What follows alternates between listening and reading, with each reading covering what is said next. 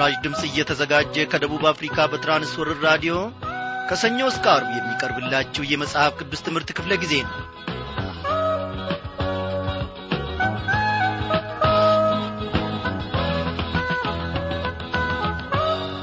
በምሕረቱ ባለጠጋ የሆነ እግዚአብሔር አምላካችን በየቀኑ በየሰዓቱ እነሆ በምሕረቱም እየታደገን በፍቅር አንቀልባውም ተሸክሞን እየተንከባከበን ከወደቅንበት እያነሳን በፊቱ እንድንመላለስ በፊቱም እንድንቆም ረድቶናልና ስሙን ከፍ ከፍ እናደርጋለን።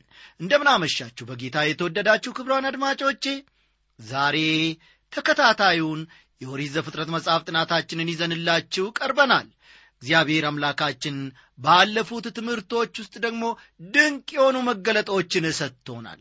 ድንቅ መረዳቶችንም ሰጥቶናል። እግዚአብሔር ይክበር ይመስገን። አዳዲስ መገለጦችን በእኔና በእናንተ እያደረገ እግዚአብሔር አምላካችን ደግሞ ቀናትን ሳምንታትን ወራትን እንድናልፍ ረድቶናል። የፊት ለፊታችንንም ጊዜያት እርሱ ያውቃል። ከዚህ ሰዓት በኋላ ያለችውን ደቂቃና ሰኮንድ እንኳ ሁኔታችንን አረማመዳችንን ሁለንተናችንን እርሱ ያውቃል ይቆጣጠራል።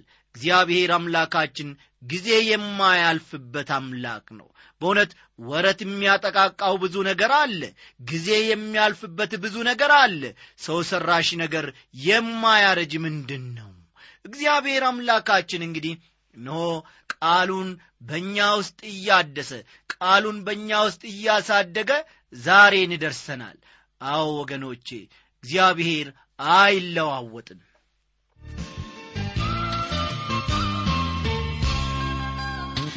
ተኩሮ በኛ ያውቅ የጌታ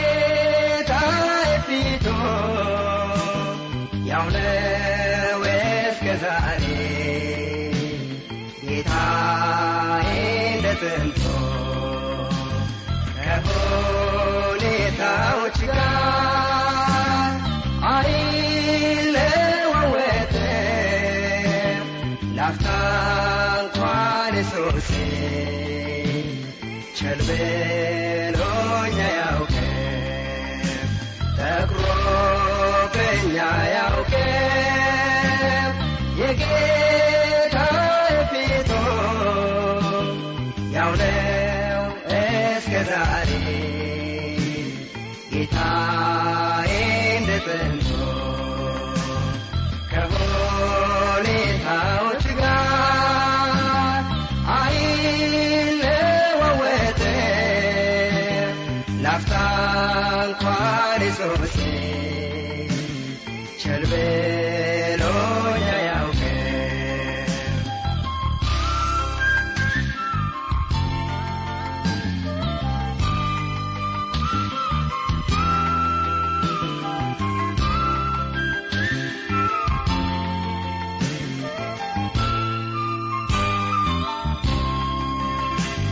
እንደ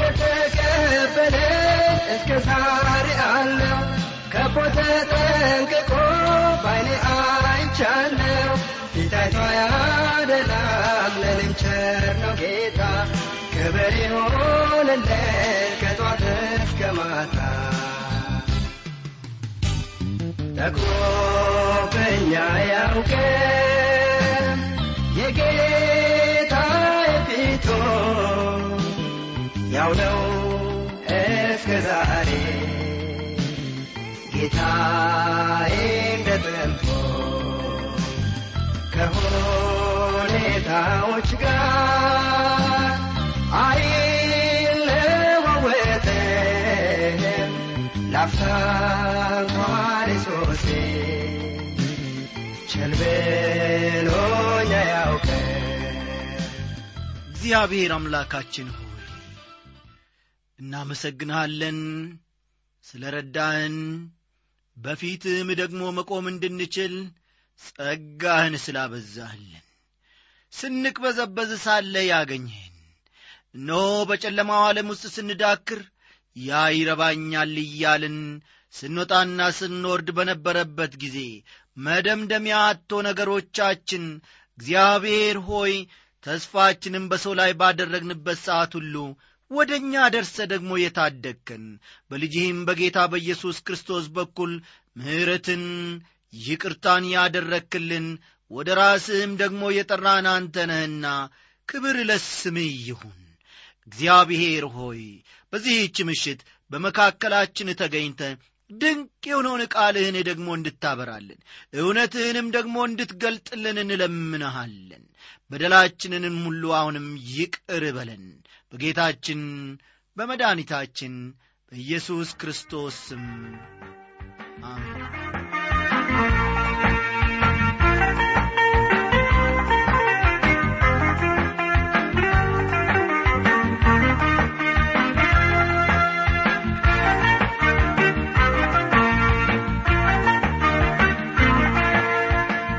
አድማጮቼ ዛሬ ቀደም ብዬ እንደ ተናገርኩት የምዕራፍ አራትን ትምህርት እንጀምራለንና መጽሐፍ ቅዱሶቻችሁን ገለጥ ገለጥ አድርጋችሁ ኦሪት ዘፍጥረት ምዕራፍ አራትን ተመልከቱ።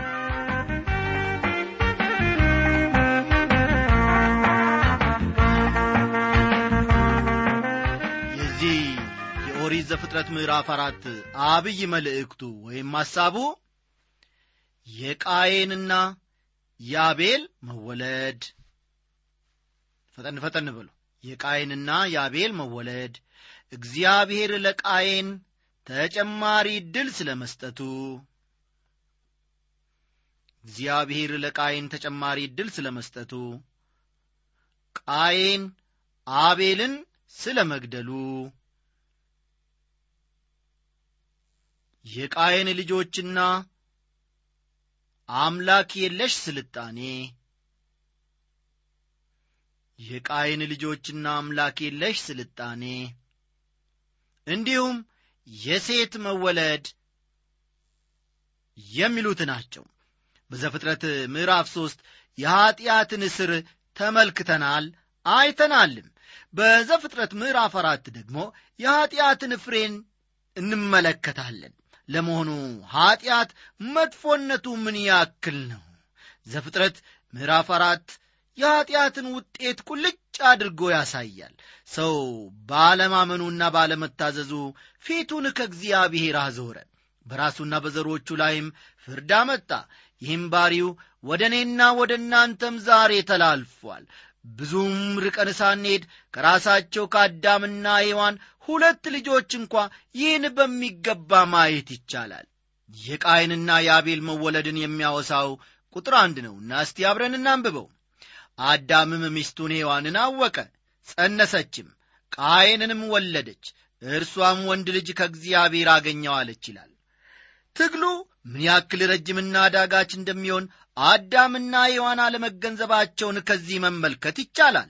ምናልባትም ሔዋን ቃየንን በወለደችበት ጊዜ የሴቲቱ ዘር የባቡን ራስ ይቀጠቅጣል ተብሏል። ስለዚህም የባቡን ራስ የሚቀጠቅጠው ቃየን መሆን አለበት በማለት አስባ ይሆናል። ቃየን ግን የባቡን ራስ የሚቀጠቅጠው ሰው ሆኖ አልተገኘም። ሌላውን ማዳን ቀርቶ ራሱ ነፍሰ ገዳይ ሆኖ ተገኘ። ተስፋ የተነገረለት እውነተኛው አዳኝ ከረጅም ጊዜ በኋላ ነው የሚመጣው። በሴቲቱ ዘርና በባቡ ዘር መካከል ያለው ውጊያ ዛሬም አላከተመም። ቁጥር ሁለትን ተመልከቱ። ደግሞም ወንድሙን አቤልን ወለደች። አቤል በግ ጠባቂ ነበረ ቃየንም ምድርን የሚያርስ ነበረ ይላል። እንግዲህ ሲጠበቁ የነበሩ እነዚህ ሁለት ልጆች ናቸው። ቁጥር ሦስት ላይ ከብዙ ቀን በኋላም ቃየን ከምድር ፍሬ ለእግዚአብሔር መሥዋዕትን አቀረበ የሚልን ቃል እንመለከታለን። በዚያ ዘመን እግዚአብሔርን ለማምለክ በተወሰነ ቦታ መሥዋዕትን ያቀርቡ ነበር። ይህንንም የሚያደርጉት ከእግዚአብሔር ከሚቀበሉት መገለጥ የተነሳ ነበረ። ዕብራውያን ምዕራፍ 11 ቁጥር አራትን ስናነብ አቤል ከቃየን ይልቅ የሚበልጥን መሥዋዕት ለእግዚአብሔር በእምነት አቀረበ። በዚህም እግዚአብሔር ስለ ስጦታው ሲመሰክር እርሱ ጻዲቅ እንደሆነ ተመሰከረለት።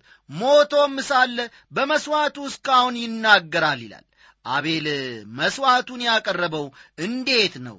አቤል መሥዋዕቱን ያቀረበው በእምነት ነበር። በሌላ በኩል ደግሞ መጽሐፍ ቅዱስ እምነት በመስማት ነው መስማትም በእግዚአብሔር ቃል ነው ይላል። ሮሜ ምዕራፍ 10 ቁጥር 17ን ይመለከቷል። እንግዲህ ወዳጆቼ እግዚአብሔር ለአቤል ተናግሮታል። አቤልም የእግዚአብሔርን ቃል አድምጧልና ያ ባይሆን ኖሮ አቤል መሥዋዕቱን በእምነት አያቀርብም ነበር ማለት ይቻላል። ከቃይን የምንመለከተው ግን ይህና አይደለም። ቃይን ከምድር ፍሬ ለእግዚአብሔር መሥዋዕትን አቀረበ ይላል መጽሐፍ። በመሠረቱ ቃይን ከምድር ፍሬ መሥዋዕት ማቅረቡ ስህተት አልነበረም። ምርጥና የተወደደ ነው ያለውን ነበር ለእግዚአብሔር መሥዋዕት ያቀረበው ቁጥር አራትና አምስትን አለፍ ብላችሁ ተመልከቱ። ሐዋርያው ይሁዳ በመጨረሻ ዘመን ስለሚመጡ ሐሰተኛ ሐዋርያት ሲናገር በቃይን መንገድ ሄደዋል ይላል። ለመሆኑ የቃይን መንገድ ምንድን ነው ቃይን መሥዋዕትን ለእግዚአብሔር ያቀረበው በእምነት አልነበረም። ወደ እግዚአብሔር የመጣውን በራሱ መንገድ ነበረ ቃይን ያቀረበው መሥዋዕት የሰውን ኀጢአተኛ ባሪ የሚያሳይ አልነበረም። ሰዎችን የሚታደግ አዳኝ እንደሚልክ እግዚአብሔር ተናግሯል። የምናቀርበው መሥዋዕት ደም ሊኖረው ይገባል። ደም ለሰው ልጅ ኀጢአት የሚከፈል መሥዋዕት ነው። ልብ በሉ። የምናቀርበው መሥዋዕት ደም ሊኖረው ይገባል። ደም ለሰው ልጅ ኀጢአት የሚከፈል መሥዋዕት ነውና የቃየን መሥዋዕት ሰው ከእግዚአብሔር እንደተለየ አያመለክትም። ነገር ሁሉ መልካምና ትክክል እንደሆነ ነበር ያሰበው። ዛሬ እግዚአብሔር የሰዎች ሁሉ አባት ነው ሰዎች ሁሉ ደግሞ ወንድማማቾች ናቸው ሲባል እንሰማለን። እንደ እውነቱ ከሆነ ግን የእግዚአብሔር ልጆች ሆነን አልተወለንም። የእግዚአብሔር ልጆች ለመሆን ዳግመኛ መወለድ ይኖርብናል ዛሬ። ሰው ከእግዚአብሔር ጋር ተለያይቷል። ቃይን ይህን እውነት መቀበል አልፈለገም። ሌሎች ብዙ ሰዎችም ይህን እውነት መቀበል አይፈልጉም። የቃይን መስዋዕት ያላሟላው ሦስተኛው ነገር ደግሞ የሰው ጽድቅ ሥራ ለእግዚአብሔር መሥዋዕት ሊሆን እንደሚችል አለመረዳቱ ነው። እንደ ምሕረቱ መጠን ለአዲስ ልደት በሚሆን መታጠብና በመንፈስ ቅዱስ በመታደስ አዳነን እንጂ እኛ ስላደረግነው በጽድቅ ስለ ነበረው ሥራ አይደለም ይላል ቲቶ ምዕራፍ ሦስት ቁጥር አምስት። የቃይንና የአቤል ልዩነት የባሕሪ ልዩነት አልነበረም። የተለያዩ ያደረጋቸው ለእግዚአብሔር ያቀረቡት መሥዋዕት ነው። ሁለቱም ከአንድ እናት ከአንድ አባት ተወለዱ። ሁለቱም ከአንድ አካባቢ ያደጉ ያቀረቡት መሥዋዕት ግን ለያያቸው።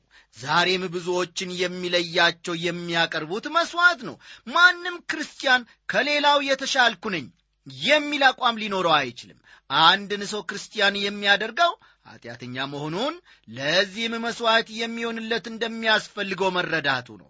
ሐዋርያው ጳውሎስ ስለ ክርስቶስ ሲናገር እርሱንም አለ ማንም ማለቱ ነው ክርስቶስን ማለቱ ነው። እርሱንም እግዚአብሔር በእምነት የሚገኝ በደሙም የሆነ ማስተሰረያ አድርጎ አቆመው ይላል። ሮሜ ምዕራፍ 3 ቁጥር 25 ሐዋርያው ጳውሎስ ስለዚሁ ጉዳይ አክሎ ሲጽፍ የእግዚአብሔርን ጽድቅ ሳያውቁ የራሳቸውንም ጽድቅ ሊያቆሙ ሲፈልጉ ለእግዚአብሔር ጽድቅ አልተገዙም አለ። ሮሜ ምዕራፍ 10 ቁጥር ሦስትን ልብ ይሏል። ወዳጆቼ የብዙ ሰዎች ችግር እዚህ ላይ ነው። በሃይማኖተኝነት በቤተ ክርስቲያን አባልነትና በተለያዩ መልካም ነገሮች በእግዚአብሔር ፊት ተቀባይነትን እናገኛለን ብሎ ያስባሉ። እንደ እውነቱ ከሆነ ግን ጽድቅ የሚገኘው በእግዚአብሔር በማመን ብቻ ነው። ይህም ጽድቅ የሚገኘው በክርስቶስ በኩል ነው ሮሜ ምዕራፍ አራት ቁጥር አምስት ስለ ክርስቶስ ሲናገር ስለ በደላችን አልፎ የተሰጠውን እኛን ስለ ማጽደቅም የተነሳውን ይላል። እኛ እንድንጸድቅ ክርስቶስ ከሞት ተነሣ የእኛን የኀጢአተኞቹን ስፍራ ወሰደ ሁለተኛ ቆሮንቶስ ምዕራፍ አምስት ቁጥር 21 ሁለተኛ ቆሮንቶስ ምዕራፍ አምስት ቁጥር 21 እኛ በእርሱ ሆነን የእግዚአብሔር ጽድቅ እንሆን ዘንድ ኀጢአት ያላወቀውን እርሱን ስለ እኛ ኀጢአት አደረገው ይላል። እንደገና ደግሞ ጳውሎስ በፊልጵስዩስ መልእክቱ ምዕራፍ 3 በቁጥር 8ና 9 ሕግ በመጠበቅ የሚገኝ የራሴ ጽድቅ ኖሮኝ ሳይሆን በክርስቶስ በማመን ይኸውም ከእግዚአብሔር የሚመጣ ከእምነትም በሆነ ጽድቅ በእርሱ ዘንድ እንድገኝ ነው ይላል እዚህ ላይ ቃይን ጽድቁን የመሠረተው የገዛ ራሱ ጽድቅ ላይ ሲሆን የአቤል ጽድቅ ደግሞ የተመሠረተው እምነት ላይ ነው። የአቤል መሥዋዕት ወደፊት ስለሚመጣው የክርስቶስ መሥዋዕት የሚናገር ጉዳይ አለው። ልብ በሉ። የአቤል መሥዋዕት ወደፊት ስለሚመጣው የክርስቶስ መሥዋዕት የሚናገረው ነገር አለው። ቃይንና አቤል ሁለቱም እግዚአብሔርን ለማምለክ መምጣታቸውን ተመልክተናል። ሁለቱም የአዳምና የሔዋን ልጆች ናቸው። በሁለቱ መካከል የነበረው ልዩነት የግድ የባሕሪ ወይም የጸባይ ልዩነት ሊሆን አይችልም። አንደኛው በእምነት መሥዋዕት በማቅረቡ ተቀባይነትን አገኘ። ቃየን ግን መሥዋዕትን ቢያቀርብም ተቀባይነትን አላገኝም እግዚአብሔር ለቃየን ሁለተኛ ዕድል እንደሰጠው ደግሞ ከቁጥር ስድስትና ሰባት እንመለከታለን።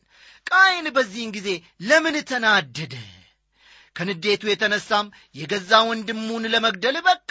ከእያንዳንዱ ሆን ተብሎ ከሚደረግ ግድያ በስተጀርባ ወገኖቼ ምንጊዜም ቁጣ አለ። ጌታችን ሲናገር ያለ ምክንያት በወንድሙ ላይ የሚቆጣ ልብ በሉ ያለ ምክንያት በወንድሙ ላይ የሚቆጣ ነፍሰ ገዳይ ነው ሲል ተናገረ። ከቁጣ በስተጀርባ ወገኖቼ ምንጊዜም ቅናት አለ። ከቅናት በስተጀርባ ደግሞ ትዕቢት አለ። መንፈሳዊ ትዕቢት ያደረበት ሰው ኀጢአትን በኀጢአትነቱ አይገነዘብም። አርያው ያዕቆብ ምኞት ጸንሳ ኀጢአትን ትወልዳለች። ኀጢአትም ካደገች በኋላ ሞትን ትወልዳለች ይላል። ያዕቆብ ምዕራፍ አንድ ቁጥር አሥራ አምስት እንደ ተመለከትነው የቃየን ቁጣ ለግድያ አድርሶታል። ከዚያ በስተጀርባ ግን ቅናትና ትዕቢት ነበረ። ለምን ተናደድክ? አለው። እግዚአብሔር ቃይንን አሁን በቁጥር ስድስትና በቁጥር ሰባት ውስጥ መመልከት ይቻላል። እንዲህ ይላል እግዚአብሔርም ቃይንን አለው ለምን ተናደድ? ፊትህ ስለምን ጠቆረ? መልካም ብታደርግ ፊትህ የሚበራ አይደለምን? መልካም ባታደርግ ግን ኀጢአት በደጅ ታደባለች ፈቃዷም ወደ አንተ ነው። አንተ ግን በእርሷ ንገስባት ይላል። ተመልከቱ እንግዲህ ወገኖቼ እግዚአብሔር ቃይንን ምን አለው? ለምን ተናደድክ አለው። በቤተሰብ ውስጥ ብዙ ጊዜ ታላቅ ወንድም ከታናሽ የላቀና የበለጠ እንደሆነ ይታሰባል። አሁን ግን ይህ ታላቅ ወንድም ደረጃዬን ላጣ ነው የሚል ስጋት አድሮበታል። ስለዚህም እግዚአብሔር መልካም ነገር ብታደርግ ምን የሚጎልህ ነገር ይኖራል? እያለው ነው። መልካም ማድረግ ማለት እንደ ቃየን ሁሉ ኀጢአተኝነትን መገንዘብ እንደ እግዚአብሔር ፈቃድ የሆነ መሥዋዕት ማቅረብ ማለት ነው። ቃይን ግን እንደዚህ አላደረገም። ስለዚህም ተናዷል። ኀጢአት በደጅህ ታደባለች የሚለውን አንዳንድ ሰዎች ስለ ኀጢአት መሥዋዕት የሚናገር እንደሆነ ለማስረዳትና ለማስተማር ይሞክራሉ። እንደ እውነቱ ከሆነ ግን እስከዚህ ጊዜ ድረስ ከዚያም አልፎ ሙሴ እስከመጣበት ጊዜ ድረስ የኀጢአት መሥዋዕት ብሎ ነገር አልነበረም። ስለ ኀጢአት መሥዋዕት የተሰጠን አንዳንድ መመሪያዎች የምንመለከተው በኦሪት ዘሌዋውያን ውስጥ ነው። ከዚያ መጽሐፍ እንደምንመለከተው አምስት ዐይነት መሥዋዕቶች ቀርበዋል። አንደኛው የኀጢአት መሥዋዕት ነው። ሕግ እስከተሰጠበት ጊዜ ድረስ የኀጢአት መሥዋዕት አልነበረም። በሮሜ መልእክቱ ጳውሎስ በምዕራፍ ሦስት ቁጥር 20 የሚናገረውም ይህንን ነው። ኀጢአት በሕግ ይታወቃልና ይላል። እስከዚያ ጊዜ ድረስ የነበረው የሚቃጠል መሥዋዕት ነው። ከሙሴ ጊዜ በፊት የነበረው ኢዮብ ያቀረበውም የሚቃጠል መሥዋዕት ነበር። ቃየን ምን ያክል ለኀጢአት እንደተጋለጠ ፈጽሞ አልተረዳም። እግዚአብሔር ኀጢአት በደጅህ ታደባለች ሲለው መንገድህን ልክ እንዳደገኛ አውሬ ሁሉ ኀጢአት ዘላ ልትከመርብህ እያደባች እያደፈጠች ነው ማለቱ ነበረ ነገር ግን ቃየን ፈጽሞ አልነቃም። በዚህም ምክንያት በእግዚአብሔር ዘንድ ተቀባይነት ያለውና ወደ ክርስቶስ የሚያመለክት የእምነት መሥዋዕት ያስፈልገው ነበረ ወንድሙን እንደ ገደለ እንደ ቃየን አንሁን ወዳጆቼ ስለ ምንስ ገደለው? የገዛ ሥራው ክፉ የወንድሙም ሥራ ጽድቅ ስለ ነበረ ነው አንደኛ ዮሐንስ ምዕራፍ 3 ቁጥር 12ን ተመልከቱ። መልካም ማድረግ ማለት እንደ አቤል የሚቃጠል መሥዋዕት ማቅረብ ማለት ነው። አብርሃም የሚቃጠል መሥዋዕት ሲያቀርብ ነው የምናየው። ቃየን አቤልን ስለ መግደሉ በስፋት የሚተርክልን ደግሞ ቁጥር ስምንትና ዘጠኝ ነው። ቃየን የሰጠውን መልስ ስንመለከት ለገዛ ወንድሙም ለእግዚአብሔርም አክብሮት እንዳልነበረው ያሳያል። ውድ አድማጮቼ ሥራውን ሊሸፋፍን ሞክሯል ይህ ሰው። ማ ቃይን መጽሐፍ ቅዱስ ግን የማይገለጥ የተከደነ የማይታወቅም የተሰወረ የለም ይላል። ማቴዎስ ምዕራፍ 10 ቁጥር 26ን ልብ ይሏል። በዚህች ምሽት ይህንን የራዲዮ መልእክት በማድመጥ ላይ ያለ ወንድሜ ሆይ የስውር ኀጢአትን እየተለማመድክ ያለ ሰው ከሆንክ ይህን በሚገባ አስብበት በዚህች ምሽት እየተጓዝክ ያለኸው እየተራመድክበትም ያለኸው ጎዳና ወይም መንገድ የአቤል መንገድ ነው ወይስ የቃይል መንገድ? እርግጥ ነው እግዚአብሔር ኀጢአቶችህን ሁሉ ያውቃል። በደለኛ ነኝ። አሁን ወደ አንተ ልመለስ እፈልጋለሁ ብትለውና በፊቱ ብትወድቅ አዎ እግዚአብሔር ትሕትናህን የልብ ስብራትህን ይመለከታል። ቃይን በደለኛ አይደለውም ለማለት ሞክሯል። አንተም በዚህች ምሽት ደፈር ብለህ እንደ እኔ ኀጢአተኛ አይደለውም ምን አደረግኩና? ብለ ከእግዚአብሔር ጋር ግብ ግብ መፍጠር የለብን። እግዚአብሔር ላቀረበለት ጥያቄ የወንድሜ ጠባቂው እኔ ነኝን? የሚል ምላሽ ነበር የሰጠው። ቁጥር ስምንትና ዘጠኝን ልብ ይሏል። አሁን ደግሞ ቁጥር አስርን እናንብብ። አለውም ምን አደረግ የወንድምህ የደሙ ድምፅ ከምድር ወደ እኔ ይጮኋል አለው። ማ? እግዚአብሔር። የዕብራውያን መልእክት ጸሐፊ በምዕራፍ 12 ቁጥር 24 ይህን እንዲህ በማለት አስቀምጦታል። የአዲስም ኪዳን መካከለኛ ወደሚሆን ወደ ኢየሱስ ከአቤልም ደም ይልቅ የሚሻለውን ወደሚናገር ወደ መርጨት ደም ደርሳችኋል ይላል የአቤል ደም ግድያን ሞትን ተናገረ። የክርስቶስ ደም ግን ቤዛነትንና ዘላለማዊ ደህንነትን ተናገረ። እግዚአብሔር ይመስገን። ቁጥር 11ና 12ን ተመልከቱ። ውድ አድማጮቼ የምንኖርባት ምድር በሚገባ በረከቷን እንዳትሰጠን ከሰው ኀጢአት የተነሳ ምድር ተረግማለች። በአንዳንድ የዓለማችን ክፍሎች እንዲሁም በአገራችን ሰዎች የሚበሉትን በማጣት በራብ ያልቃሉ። በአንዳንድ አካባቢዎች ደግሞ በቂ ምርት ለማግኘት በጥፍ መድከም የሚያስፈልግበት ሁኔታ አለ። በእርግጥም የአቤል ደም ከምድር ወደ እግዚአብሔር እየጮኸ ነው። ቁጥር 13 ቃይንም እግዚአብሔርን አለው ኀጢአቴ ልሸከማት የማልችላት ታላቅ ናት ይላል ኀጢአቱ መሸከም ከሚችለው በላይ ከሆነበት ለምንድን ነው ኀጢአቱን ቃየን የማይናዘዘው? ወደ እግዚአብሔርስ የማይመለሰው ፈጥኖ ለምንድን ነው አዎ ለምንድን ነው በእግዚአብሔር ምሕረት ላይ ራሱን የማይጥለው? ይህ እኔም እናንተም መጠየቅ የሚገባን ጉዳይ ነው። እነሆ ይላል ቁጥር 14 ላይ እነሆ ዛሬ ከምድር ፊት አሳደድከኝ ከፊትህም እሰወራለሁ በምድርም ላይ ኮብላይና ተቅበዝባዥ ይሆናለሁ የሚያገኘኝም ሁሉ ይገለኛል ሲል ይናገራል። ፍርሃት ሰፍኖበታል።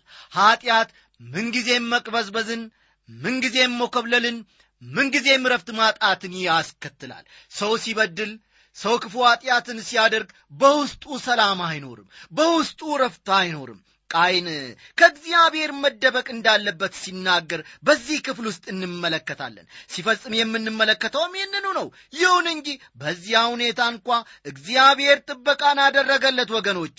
እግዚአብሔር ለነፍሰ ገዳይ ለወንጀለኛ መጠለያ ሲሆን እንመለከታለን በዚህ ስፍራ። ቁጥር አሥራ አምስት እግዚአብሔርም እርሱን አለው።